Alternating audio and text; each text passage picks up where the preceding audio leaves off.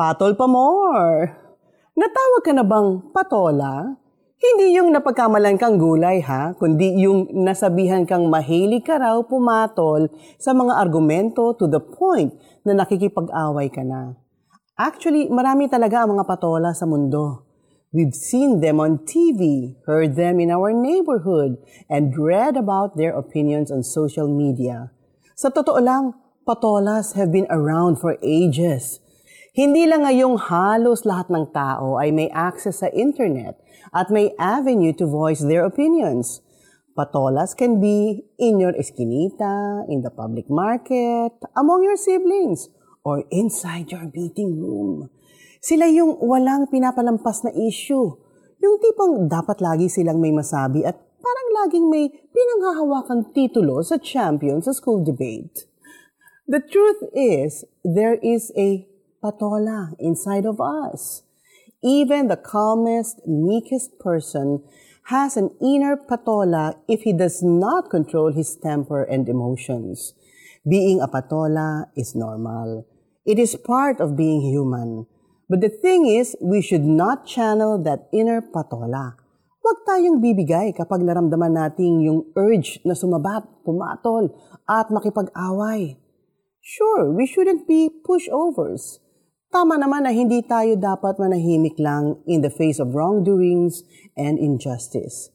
Kung kinakailangan nating magturo para ituwid ang mali, dapat natin itong gawin ng buong tiyaga, gaya ng sabi sa 2 Timothy 2 verse 24.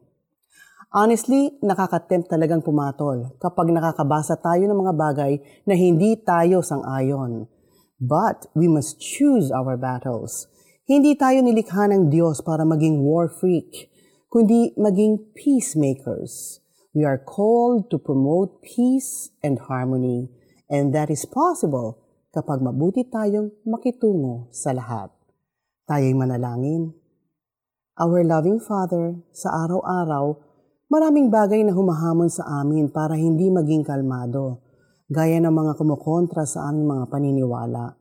I ask for self-control discipline, and grace to remain calm. Help me control my temper and manage my emotions. As I walk in love, I pray that the people will see you in me.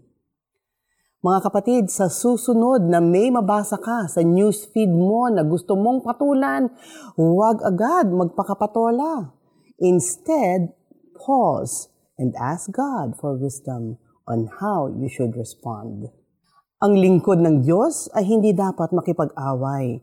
Sa halip ay dapat siyang maging mabuti sa pakikitungo sa lahat, mahusay magturo at matiyaga.